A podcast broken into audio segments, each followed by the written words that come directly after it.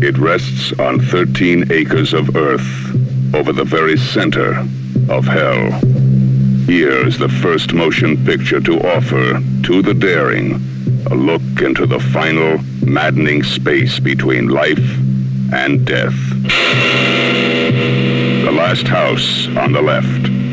To avoid fainting, keep repeating. It's only a movie. Only a movie. Only a movie. Sights and sounds far beyond anything you've tested. The last house on the left. To avoid fainting, keep repeating. It's only a movie. Only a movie. Only a movie. Take as much as you can. Only a movie. For this, uh, every pe- every young people, uh, new director, want to make a picture.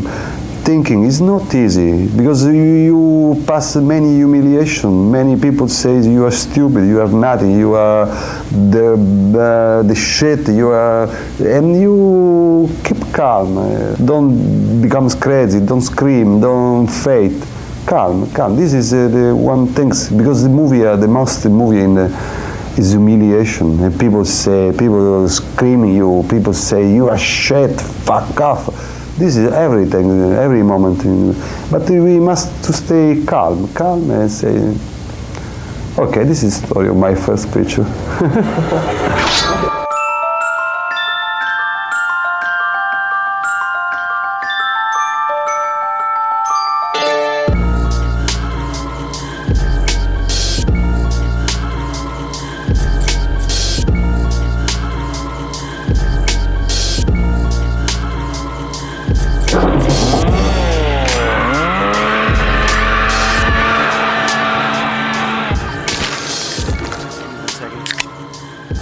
Welcome to Speak All Evil, the podcast you were warned about. I'm Trent here with Kevin, Kat, and Dave. Hello.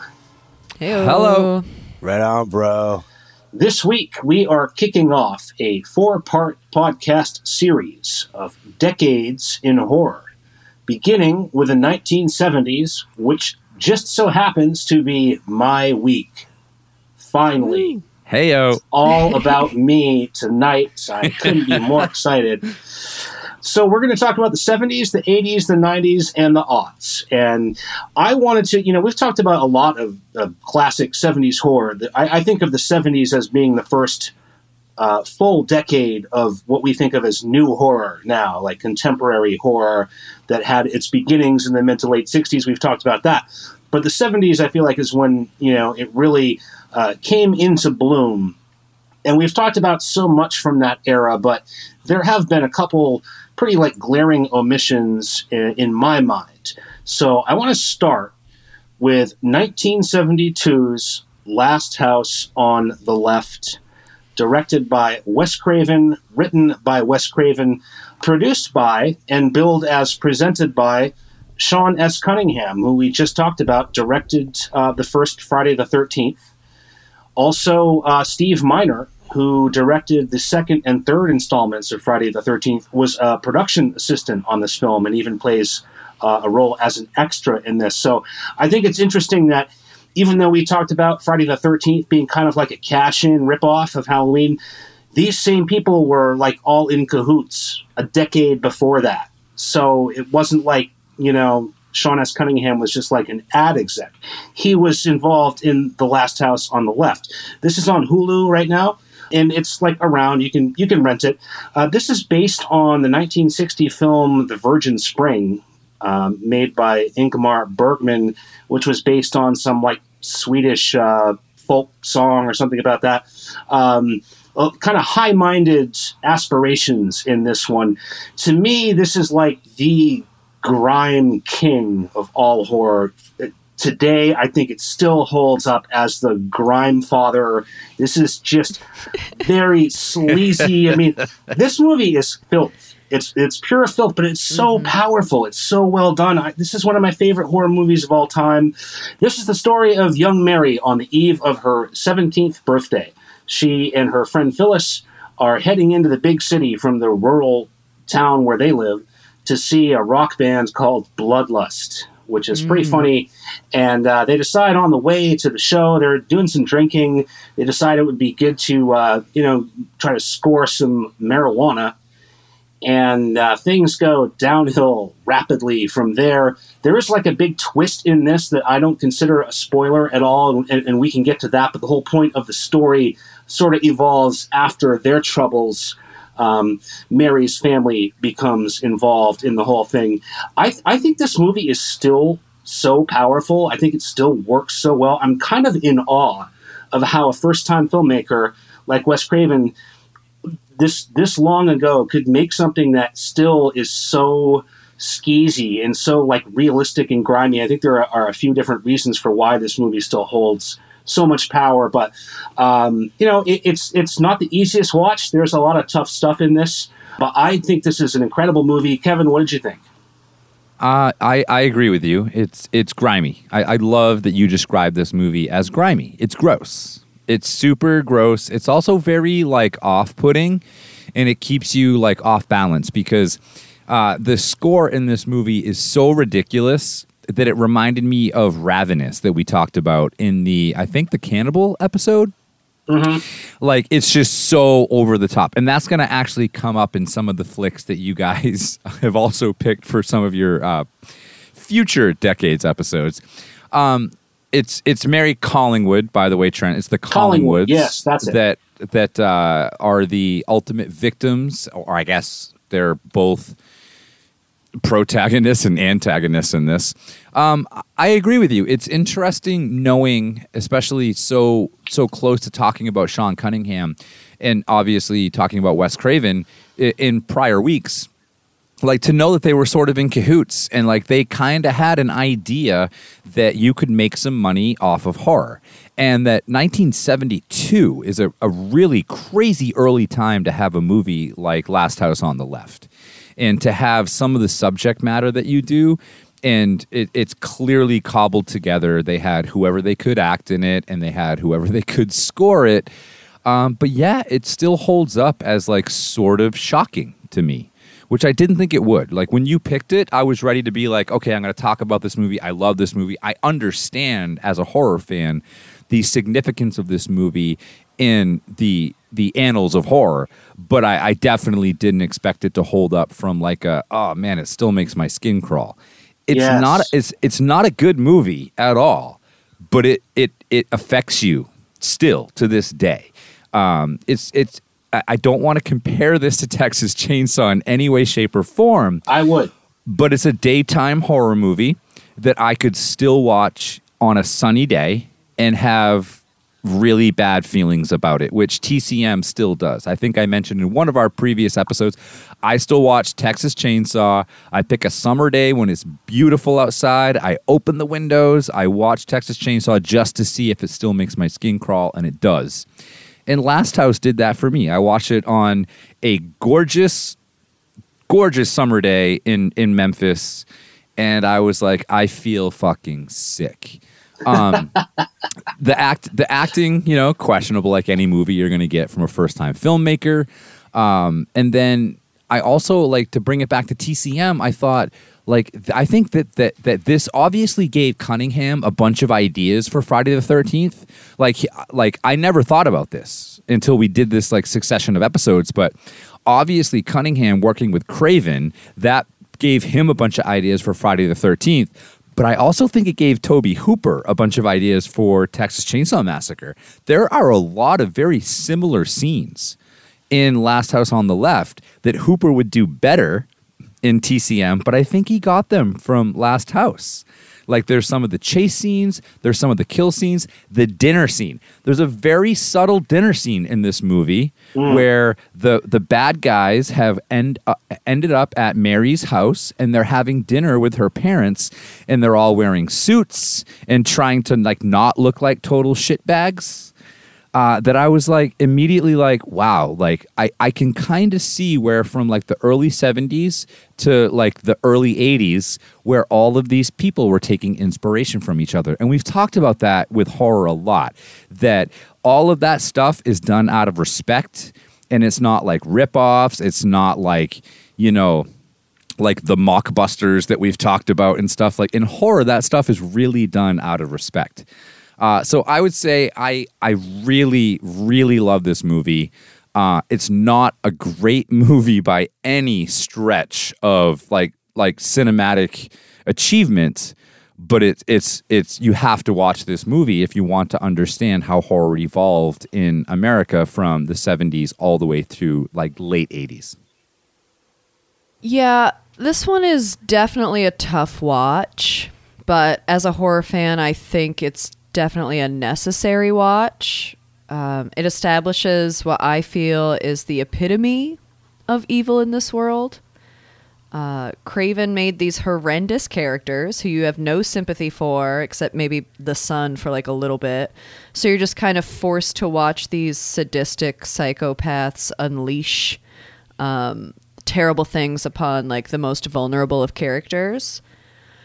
It's definitely hard watching the girls try and escape through the woods because you want them to free themselves from these people so badly, but in your heart of hearts, you know it's probably not going to happen, but that doesn't stop you from like holding out hope until that hope is futile and you realize it.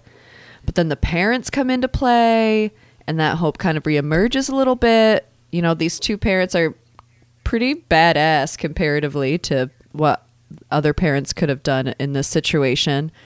And once they realize what happened to their daughter, they kind of kick things up a notch, which was fun. Um, fun is a, a way to describe it, I guess. Uh, the mom is absolutely my hero uh, in this film for obvious uh, genital biting reasons. And Oh yeah, dick bite, big dick bite dick movie. bite. Um, she does really well at playing my games with one of the shitbirds that she encounters, so that part was like very interesting to watch. Uh, then, of course, we've got Papa Bear who comes in hot with that chainsaw and goes ballistic on the super douche of the group. Uh, it was very, you know, a sat. It was a satisfying moment as a viewer, but it's not like you felt great about anything. Um, it's not like I left that movie being like, "All right, I'm gonna go seize the day now. Let me go run some errands."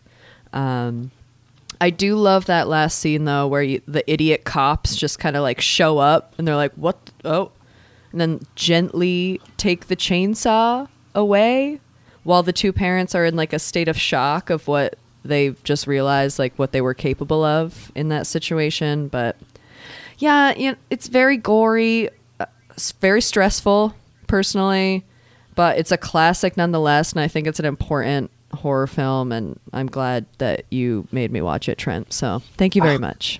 Oh, good. I'm glad. I'm glad. Yeah. That was a better review than I expected. If if the yeah if well I think if the Same. listeners could see Kat's eyes when she said thank you very much Trent um there's a lot more behind those eyes than uh, Oh. what you're going to hear on audio. Yeah, I don't know. I I was say I was saying earlier. I was like, had this been a pick earlier in the podcast, like in the first, I don't know, like 15 episodes, I probably would have experienced it in a different way. But watching it after you know all the shit that I've had to endure, I was kind of like, yeah, that before that- times. the before times. I'm like, well, you know, that kind of sucks. Sucks for them. Next scene, please. you know, you know the thing about the dick biting scene is, uh, you know, I think it's as if I were her husband, I would prefer. I mean, maybe something else. Like if a woman like broke into our house right now, I would be like, "All right, Caitlin, I'll eat her out. You hide the money." You know what I mean? Like, it's like, it's like, can't you th- hit him over the head with a rock or something? Did you really have to go there? But um, but I did respect that about it. And that's the thing I like about the 70s is the 70s was when films started getting a little bit more controversial. And then, you know, we've been talking about the 80s and you hit the 80s and you get VHS and then that's when the floodgates opened to what we have now, which is, you know, everything but the kitchen sink. But the 70s started like the controversy. And I feel like this is like you know the controversy uh, that is like the backlash to reefer madness because in this i mean this is all dude, just get some weed i mean they just i remember we used to just try to chill out like we want to chill out and hang out and look at the stars and you'd have to like risk your life and go to some really sketchy dude in some weird part of town just to get some weed and I think this is a good PSA. I remember for, like, days, yeah. Legalize it, legalize it. It's legalized here, but I mean, If they could have just gone to a dispensary, this all would have been avoided. you know, you talk a lot. You guys all talked about the dark nature of this, how disturbing it is, um, and I like this movie. I do think uh, it does make my skin crawl, just like you guys said. But um, luckily, there's plenty of comic relief in between all the really horrific parts, Yep. and it's like uh, someone reached into a grab a grab bag of like cassettes and pick the music and some of the fast forward bumbling cop stuff. It's really weird. It, it almost makes it more unsettling. Yes. it makes me feel like this movie i- is amazing, kind of on accident. But yes. that doesn't mean it's not amazing or that people didn't try. But there's some bad combinations and maybe some bad collaborators, like, or maybe it was just the time. Like, I don't know what year they figured out that uh, you can't have like disco funk when people are being murdered or whatever. you know, but um, aside from that, um, I really liked it. Um, the blooper death um, the what? when the girl dies in the water. oh my god, they drag that her scene. body out of the Ugh. water. Oh my god. They originally had it uh, that she was still alive, yeah. and then they changed it afterward, and they still kept that scene in there. Because I immediately started like looking up that. 'cause Yes. I was like, "What the heck is going on?" Like, I thought she was dead, and now she's Oh, moving I around. didn't know that. And the groaning. Yeah. yeah. Interesting. You, you're talking about Mary when Mary is shot in, in the water. You're talking about Mary when she gets shot in the water. Yeah. And when they find her and they pull her body back up to the house, when they first get to her, Right. She's a lot. She's like moving around and alive, and like, she's been on the. They had dinner. They did all kinds of stuff. Right. They brought that back in the remake. So there was a remake of this movie in what, like 2009, 2010. Yeah. Um, they brought that aspect back where that legitimately did happen. And I love that. It's almost like a Friday the 13th thing.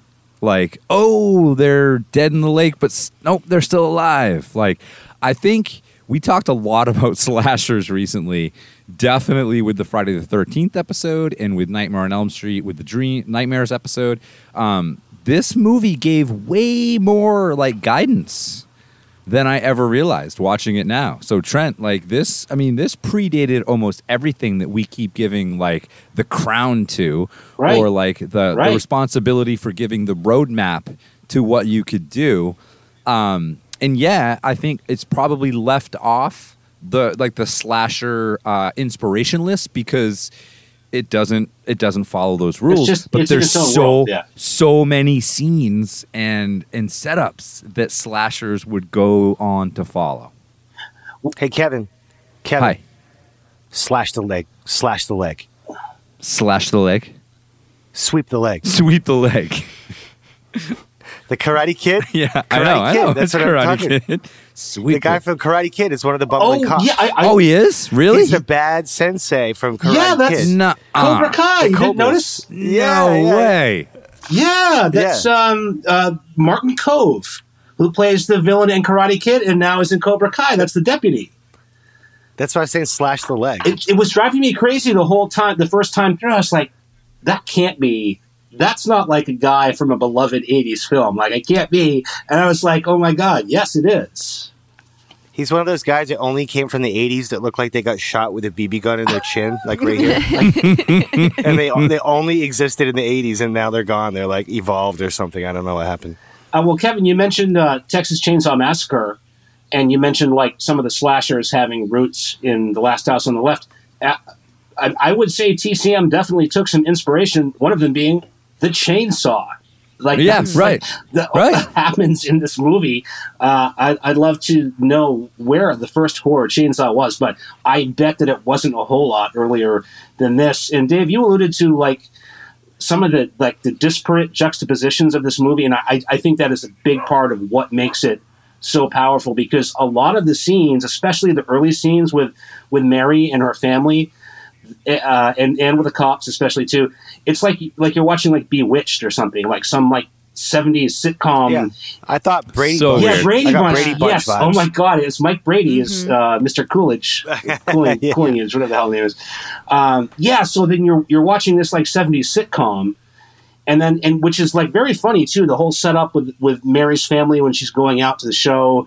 That that whole thing is incredible. The whole conversation with her parents. I was just like dying. It's so cringe and so 70s. And then the next thing you know, you're like watching like the most brutal, horrific, like terrible assaults on like two 16 year old girls. And it's very realistic because it's like so grainy and like low budget. Like it's, it's like toggling back and forth between like this ridiculous sitcom stuff and like the worst shit you've seen.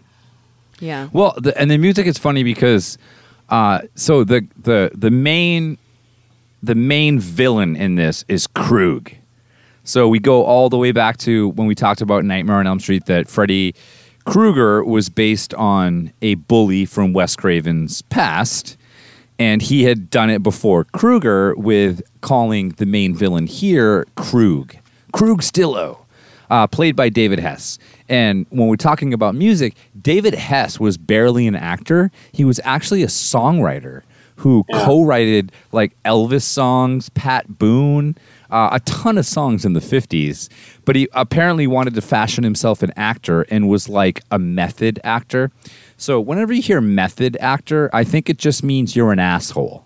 And you show up on set in character, you refuse to break it. If your name's fucking Chris, but your character's name is Krug, you yell at everyone that your name is Krug. Uh, and I guess this guy was super intense on set, which for an indie film where you don't really have like a lot of these, you know, support staff on set, if Krug wanted to act like Krug on set, that's kind of scary. And the actress that played uh, Mary, Sandra Peabody, um, and uh, who was her friend? What was her friend's name? Was Phyllis. that uh, what's that? Yeah, Phyllis. Yeah, Lucy Phyllis Stone. Grantham played Phyllis. Uh, they had a lot of stories. If you look up some uh, some interviews from the cast of Last House on the Left, that Krug was actually that scared. In some of the scenes that they were in, they were that scared. Uh, there was a very debatable uh, peeing your pants scene that I think sort of pop culture has taken off as being like legit, and the actress has said, no, that didn't actually happen. That was special effects. Um, Everyone denies it when they pee their pants. Even if it's in a famous movie. Not everyone. If you pee your pants, you say you didn't pee your Uh, pants. not everyone. You spilled something on it. I thought one of the most powerful scenes in the film was when the girls had just gotten to that apartment and they just kept flashing back to when uh, Mary's parents are like getting the house Oh ready my for god! her party. Yeah, yeah. I Yeah. think that's when I knew that. Think was- I mean I knew things were going to get real anyway because I just know of this movie.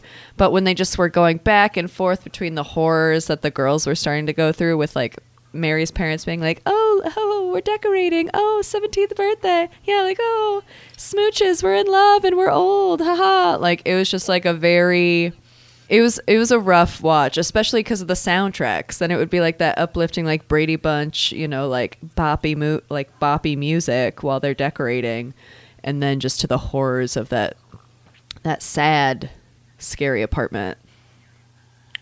Kat, you were alluding to this a little bit, but this is like one of those movies that you every time you watch it, you still think that they're they might get away. Yeah, Like, oh, if I if I watch hard enough this time, they might get away, and I'm like I'm still invested in it after seeing it, you know, probably twelve to fifteen times in my life. Um, but every time, the last time I watched it, I was like, it's like nail biter. I was like, oh, she's gonna get through the woods. Oh, he can't get over those rocks, and I'm like, what am I thinking? It's called it's called uh, it's called Titanic syndrome. I think. yeah, yeah. Th- There's some great like fake out. You think you're going to get away stuff. Now I love when Phyllis thinks she's going to get away, and she sees the road and sees traffic, and her face like a smile breaks out on her face, and then the machete goes in front of her, not into her, but like just shows the machete and has that weird sound like yeah, like the old like 70s sound. It's like so scary. David Hess actually did uh, a lot of this soundtrack himself, who, who played Krug. Um, and Yeah, I yeah, think that's the one of the creepy guy. things about it. Like, yeah, there'll be like this like weird like singer songwritery acoustic song, and like somebody's being horribly assaulted. So to get just a little bit further into the story, uh, the girls try to score some weed, and uh, they end up in the hands of this crew of criminals. Uh, Krug is the leader, and uh, my my breakout star for this actually was uh, Weasel character uh, played by uh, Fred Lincoln, who went on to do a whole bunch of porn after this. Not surprisingly. Nice. Thank you, Have- have- thank you so much for bringing that. I was Fred Lincoln, I was keeping that card in my back pocket. I love Fred Um, Lincoln as Weasel. But I love that, like that. I love that you pulled it. Yeah, he's like Krug's like right hand man. Um, his the last movie he was involved with was as recent as 2013, and it was called Evil Cuckold Two. Just to give you an idea of what he was up to in the 20 years after this. So it's those two guys and uh, Krug's son Junior, who is uh, who Krug has addicted purposefully to heroin so that he can control him, and Sadie, their uh, their gal pal, who is described on radio reports as being animal-like. So the the girls fall into their hands, and of course they heard the radio report about these criminals early in the movie, but they did not heed uh, any warning of being where. Um, and then from there, it just goes into a bunch of brutal, horrible assault, and then the criminals end up through a complete happenstance.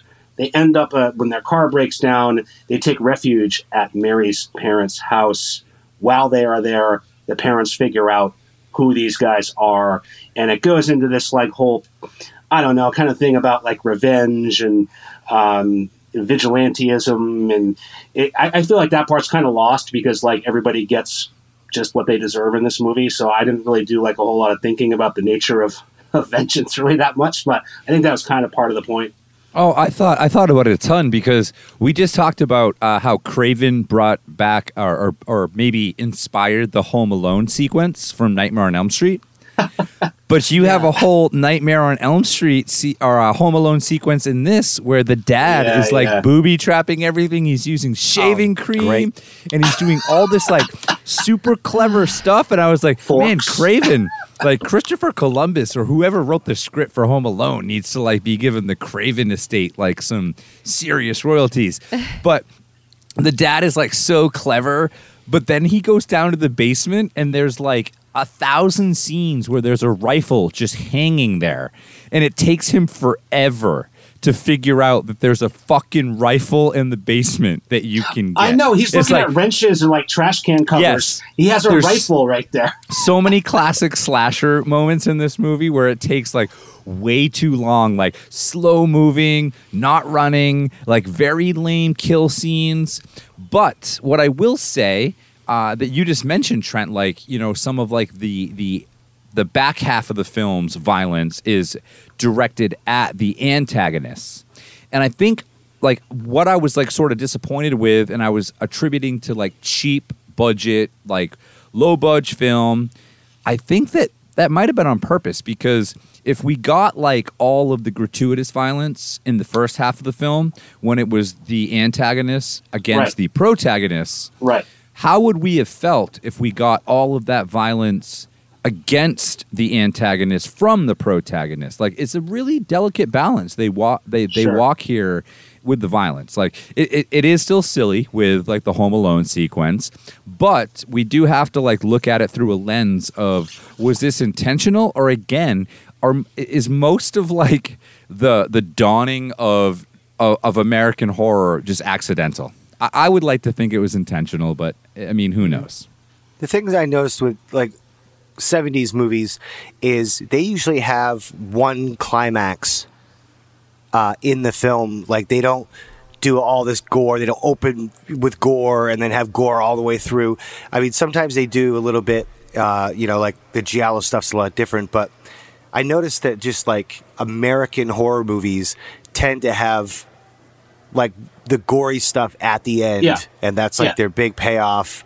And I don't know, uh, it got we got less of a kill count, but the, the, there's always like one extreme thing in a '70s movie, like oh, the movie where he they put him in the meat grinder, or like you know the movie where she bites his dick off. Like that's this was that movie, the Yeah. movie that she bites his dick off. I think that something that's I, I don't know if powerful is the right word. Something that I feel like was um, very uh, disheartening, effective, maybe, is that this one had an evil, like, woman in it, Sadie. You know, she was this woman who was crazy and as evil as the dudes that she was with, if not more so. Um, and Ride she was, die. and she was, you know, committing these atrocities against other women as opposed to, you know, men. And that's something that I feel like I don't know if it had been in any other movies until until this one or before this one. Uh, but it's just like kind of unsettling, especially like as a lady, to be like, wait, I thought we're on like the same team. Why you doing this? It kind of, it you know, it kind of reminds me of like when I like get aggressively catcalled by other women, and I'm like, what the fuck? I thought, hey man, like I thought we're in this together. Like, why are you coming at me with that energy? So I thought that part was Sa- Sadie will fuck you up. yeah, Yes, yeah, she like she. She doesn't care. She's evil, dude. She's not trying to be like sisterly love. She's trying to No. kill Well, but she does do the feminism speech when she starts talking about like, yeah, oh, don't you ever heard of feminism? Bitch, you ain't heard of Chauvinist nothing. dog. Oh my god. Oh my god. Yeah, she was. It's pig. She was a tough watch for sure because she because you're like, oh well, maybe this woman's gonna have sympathy for these two girls. Absolutely not. She's gonna fuck them up more than the guys would if given the opportunity. So that part I felt like was probably like the worst part of the whole watch for me, but she got her desserts as well. So Sadie, I thought Sadie could be on Speak All Evil because of the way that she mispronounces words. I think she would be right at home on this show when she starts. Speak you for know, yourself. talking about, Speak for like, uh, yourself. she starts talking about Sigmund Freed and like she says uh, palace or whatever for a phallus. Like she can't say anything. I was like, oh, uh, potential co-host. You, you guys talk about Sadie, but uh, Mary's mom. In in the very beginning of the movie, we just talked about this about how the lack of bras was a thing in like '80s horror. the very beginning of the movie, Mary comes downstairs, So and good. her dad is literally like, "Uh, no bra," and Mary's like, "Nobody wears those anymore." And then dad dad goes on to point out to mom like, "Hey, you can see your nipples plain as day." It's so cringe. I was like, oh, okay. So that's where we're at in this movie right now. Uh, who's worse, uh, the criminals or the parents? That I, whole I mean scene- that very oh my. God. But it So sort of sets up like the like gender. The gender setup is very very clear in this movie. Um, and I thought it was not hilarious, but very poignant that like, oh, we just joked about how no, you can't be in a slasher movie if you're wearing a bra, and this movie literally set that rule, like in an actual Yeah. scene. Well, the very first thing established in the movie is that it's Mary's 17th birthday. And then it shows the mailman calling her a fine piece. yeah, And then Yeah, the next thing yeah. it shows you was is weird. Her naked in the shower, full boob, like, oh, she's uh, just about to turn 17. Okay, she's a fine piece who's now naked in the shower right away. Not a little bit naked, like a lot naked. Um, I, I loved that whole horrible, uncomfortable scene with the parents. That's kind of what is part of what sets it sets you off kilter. Uh, my favorite line of that was when she says tits. Mary says tits, and her dad is like, Yeah, aghast. Tits? What's his tits business? I feel like I'm back in the barracks. that whole scene is so really bad. It's so it's very early in the movie too.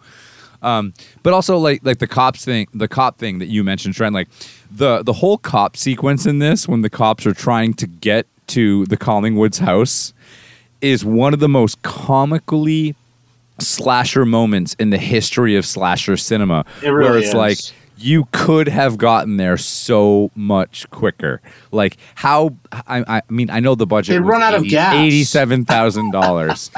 uh, but like, let's have the cops break down. Let's have a chicken truck show up. Let's have them try to ride on the hood, and then they fall off the hood. The chickens fall off the back of the truck. It's like what the fuck? Like it's such a bizarre movie, and like how all the scenes that we've talked about that are very impactful. I remember they stay with me. But every scene that we're talking about that's laughing, like we laugh at it, I, I never remember any time I watch it until I watch, like, in, or, or any time until I watch the actual movie. I feel like when 70s movies and I've actually older classic stuff has become like more I don't know, I like it more now. I, I think it's cute, like when they make mistakes. Where before I would hold Right. them to a standard of Right. stuff we watch now, but now that I kind of learn about the people making it and um, just thinking that they're like old cats now, and they had like the technology is insanely different, and people are doing all these crazy things and chopping film and you know editing audio together with tape machines, you know. So I have a lot of respect for this stuff, and when they do have shortcomings, I just think it's cute. It's like, oh, they don't know that you can just explode their eyeballs now. You know what I mean? Like they, all these like workaround. This one especially has a lot of workaround gore. Yeah. where you just kind of see them like lean into it, like, oh, I stabbed you, without even as much as as like a sound effect. It's just kind of like you see the blood afterwards. Yeah, that, Um, yeah, yeah. But I, w- I wish it was like a little gore- gorier. I feel like there was a lot of gore. Well, maybe not a lot, I- but there was I feel definitely like the there Italian was stuff. plenty. There was I this feel like there was plenty. Sorry. the intestines. So there's really nobody like attributed to like all of the effects on this movie. I think everybody was sort of like chiming in. Um, but the intestine scene, Trent, that you were talking about, Fred Lincoln, who played Weasel, like helped craft them with condoms filled with fake blood and sand. Like so that's like job. that's that's how indie we're getting here. It was really good. Like I watched this twice, once not knowing that, and then again knowing that, and I was like, damn, like you guys did a good job. They did a good job in a lot of things in this movie, and a bad job in a lot of things in this movie. Overall, it is fun. And Dave, I love hearing you say that, and I've definitely felt that from you in recent weeks when we're touch- talking about movies that you were maybe a little like cold on that like you're starting to appreciate. And that's one of my favorite things about being pummeled by horror every week is you have to start to like drop things into buckets of appreciation. It might not be great, but you have to start dropping it into buckets and timelines of how did it progress horror?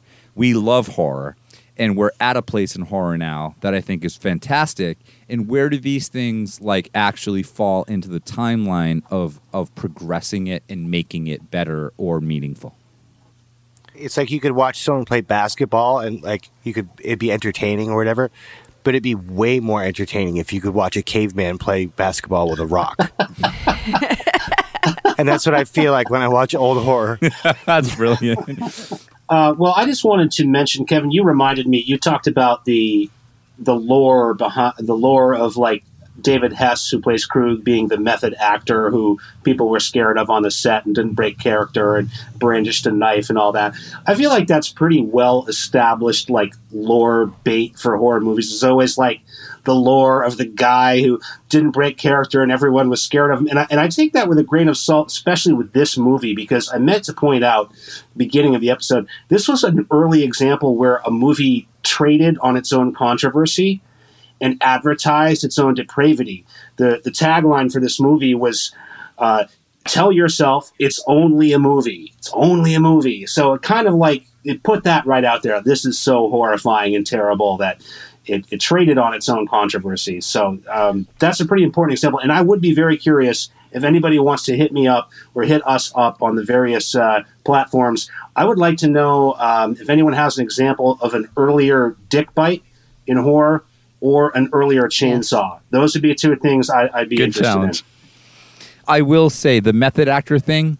I think I believe it more when it's coming from an independent horror film more than when I hear like, oh, like uh, Charlize Theron went method actor on this.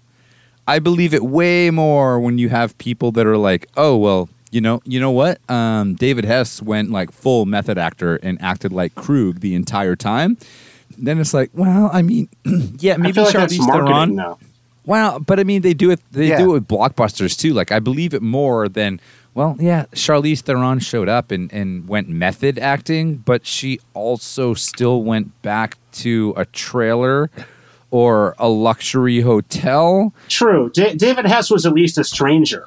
They didn't know David Hess, Yes. right? He wasn't like a star. Like they Yes. weren't afraid of John Malkovich. They were afraid of this guy, this musician guy who showed up with a actually knife. probably a fucking narcissist or sociopath and made everyone uh, Uh, everyone's that- lives hell really- on the movie. you don't know this guy. I saw an interview with him from like ten years ago. He seemed really nice. He seemed like a nice Why guy. are you spreading rumors? Why are you spreading rumors about him? It's bad enough that we already said where they live. Last house on the left.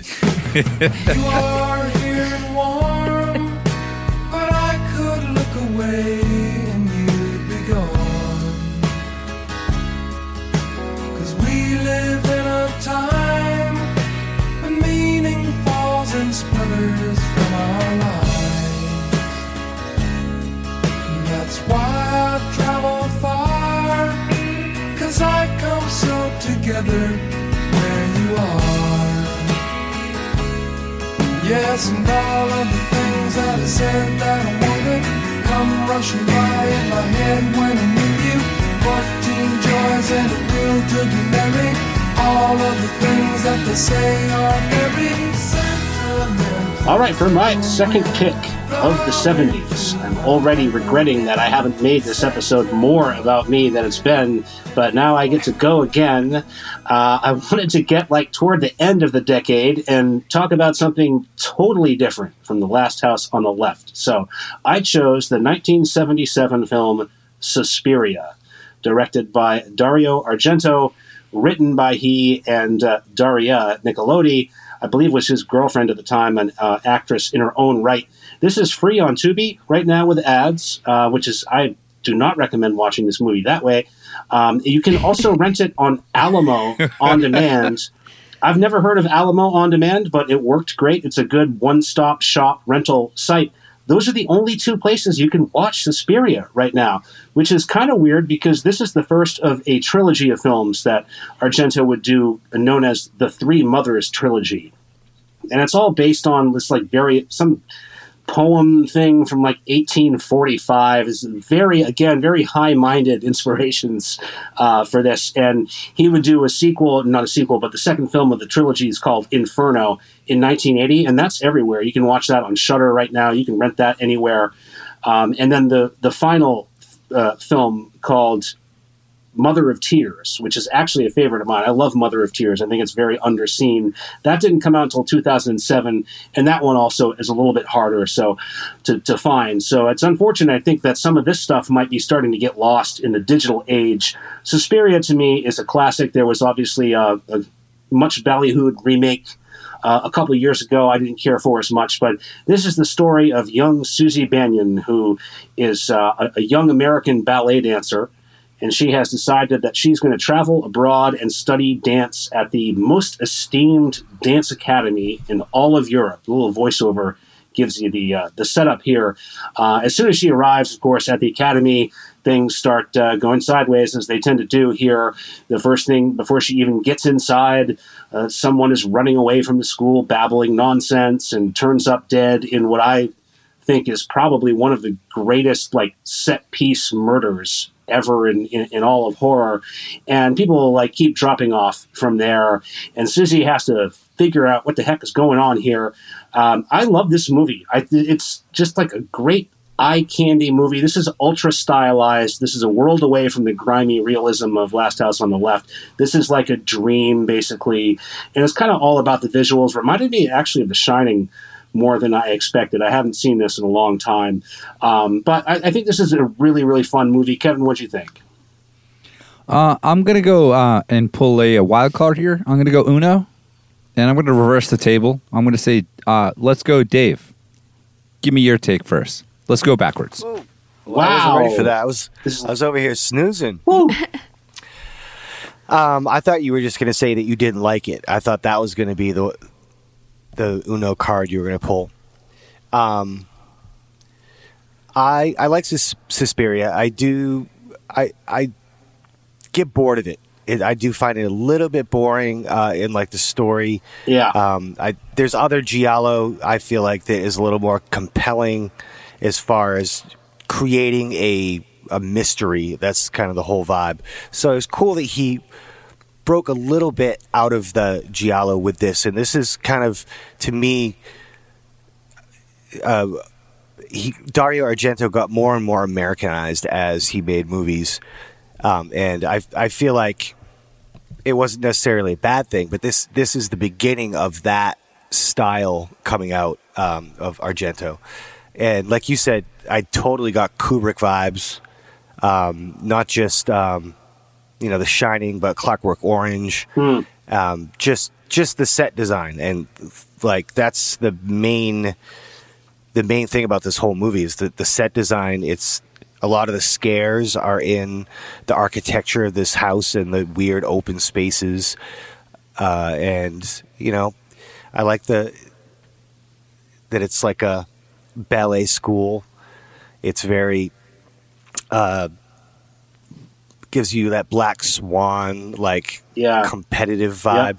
Definitely. Uh, and I and Goblin. Um, I love the soundtrack, and this is like the polar opposite of how inappropriate I thought some of the Last House on the Left soundtrack was. Uh, this yeah, thank you. this is like some top notch. Uh, like all the Italian stuff is usually very good, although it can also have the disco funk in it, which I don't know. I don't want funk mixed with my horror. I no one has pulled that off for me yet. But Goblin kills it with this, like right from the beginning, uh, and that was my only criticism. Um, well, not my only criticism. One of my major criticisms of the remake. Uh, Thom Yorke did the soundtrack, and I was like, "What the heck? Like, can we get someone scary? Can we please get someone scary to do the soundtrack? Because we don't need ethereal beauty and like weird chords. We need like, you know, weird like synthesizers that that make your skin crawl, and that's exactly what this does. Uh, so yeah, I, I don't love Suspiria, but it's one of the best of the '70s for sure. What a beautiful movie. I thought it was a gorgeous film, aesthetically for sure. Um, the colors themselves, I thought, made it just spectacular to watch. But the spooky sur- supernatural storyline really makes it a, a very fun watch for me. Um, I thought Jessica Harper was great as Susie. She's obviously a great actress and really made that part very believable and fun to watch her unravel, you know, throughout the whole thing. You know, it starts off with a bang with that death of Pat, you know, and her friend and that beautiful stained glass scene with the subsequent death that also stems from that. Um, it basically sets you up to know exactly what you're getting into for the rest of the movie. And I thought that was probably my favorite part was that opening death scene. Um, Yeah, same. For sure. The the gore in this film might be the most beautiful gore I've ever seen, besides Evil Dead Two, because I do love me some fluorescent blood. Um, it's so bright that it doesn't even seem like gore at all. It just seems like art, which I think is mostly what this film is. It's basically what it's going for. And then there's the lighting. The lighting is so intentional and so necessary in every way that you know exactly what emotion you should be feeling, where your attention should be, and what feeling the character is going through in that moment. Um, I love the whole coven aspect. Obviously, look at me. Um, you know, I was wondering what kind of evil thing was going on um, at this creepy dance school. Look, at me. Look at me. very much Look some. Rosemary's Babies, but Rosemary's Baby vibes going on. Obviously, big fan. Um, I honestly would have loved some more dance scenes, though. If I'm being honest, give me some ballerinas doing an intricate dance number covered in blood, aka give me a spookier black swan, please. I just want bloody dancers running around in their little t- in their little ballerina points. To be honest, but it was a great movie, terrifying ending. It all felt resolved. I was very happy to see it. I loved it. Fuck yeah. All right.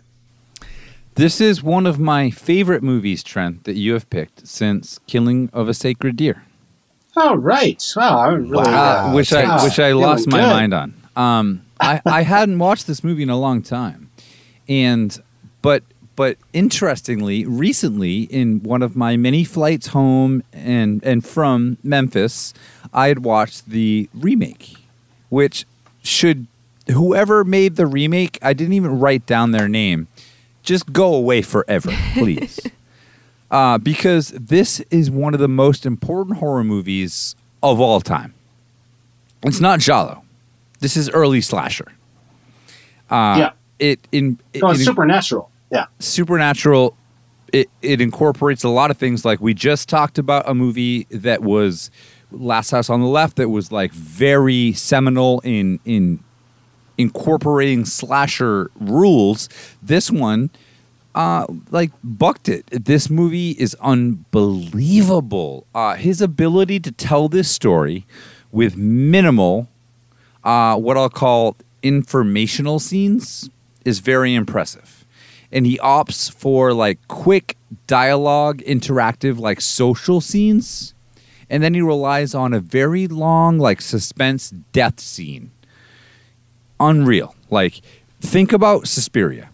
Like you get you get very little information about the movie. You don't know what the fuck is happening with with susie bannion. And then you get like these long drawn out scenes of someone's gonna die here. And argento pulls it off perfectly. Like think about the scene with the dog and the piano player like out in the courtyard and all of a sudden you're like what the fuck is happening? Like why is this taking like eight minutes? Well it's because argento is an absolute genius.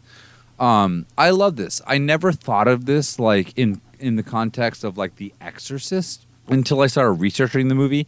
And then you see that like critics were like relating this movie to the exorcist. Um, I never would have thought of uh, thought about this in that sense, but think about it. Like it really does sort of like ape on some stuff of The Exorcist. Like this was Argento saying, "Here's my Exorcist." I also like love the fact that he spun this tale in 95 minutes. I, I always assumed from my previous viewings of Suspiria that Argento this was a two hour movie. Nope. He gave it to us in an hour and a half. The 2018 remake was 700 hours as far as I remember it. and I, I just watched that, like I said. But uh, Trent, this this was an unbelievable pick. And this, in my opinion, is just as important as TCM, as F 13, as anything, as any horror that came before the 80s or the 90s. Uh, this is one of the most important horror movies that has ever been made to progress us into the 90s and 2000s. Yeah, Yeah, this yeah, this is as uh, as ultra stylized as anything you're going to see. Right away, the, the first thing, the first opening when Susie is arriving in Germany, it's like a pouring uh, downpour, a rainstorm, like cats and dogs, and everything is like red or green. It's all these like bright primary colors everywhere. Even when she's just in the cab, she's always in this like red light, or they're passing by red lights, and she gets to the school. It's just like these facades that were built. Most of I, there was a lot of like building of set pieces for this movie, and these like amazing like bright red facades. Even the um, the apartment building that she ends up going to later, everything is just like so vibrant. The colors are so amazing. That that first murder that we talk about, where the, the woman who's fleeing the school winds up dead through the stained glass, and um, I loved the maggots. Ugh. Fall- There's a whole scene where like the school is just like it's raining maggots, and that, How many maggots had So- to die for this film is what I want to know. Because there were a lot of boots stomping on a lot of maggots. I bet PETA would not be very happy if this. it was film rice. It was rice. But like Trent, like what you're talking about, like um, Argento had a lot to do with this movie, obviously, and then cinematographer uh, Luciano Tovoli.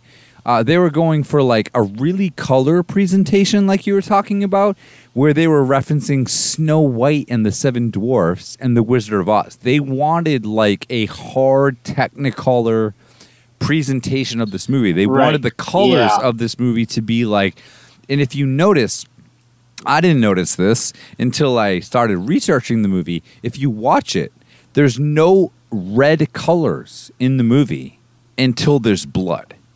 So Argento was like, do not do hard red colors in the movie until there's blood. Um, I feel like there's quite a bit of red though before the blood because uh, the the taxi cab scene has all these like red lights that are shining on on Susie, and then when she gets to the school, the school is red, and then when it shows, It's purple. Look at it. Look at watch it. It's purple. and then when it shows um, the the girl who ran from the school, she goes to the apartment building. The apartment building is red also, and she gets in the the uh, the elevator. That The amazing elevator. elevator. scene, which was very shiny Yeah, too. yeah. Like that's all red Fair. in there.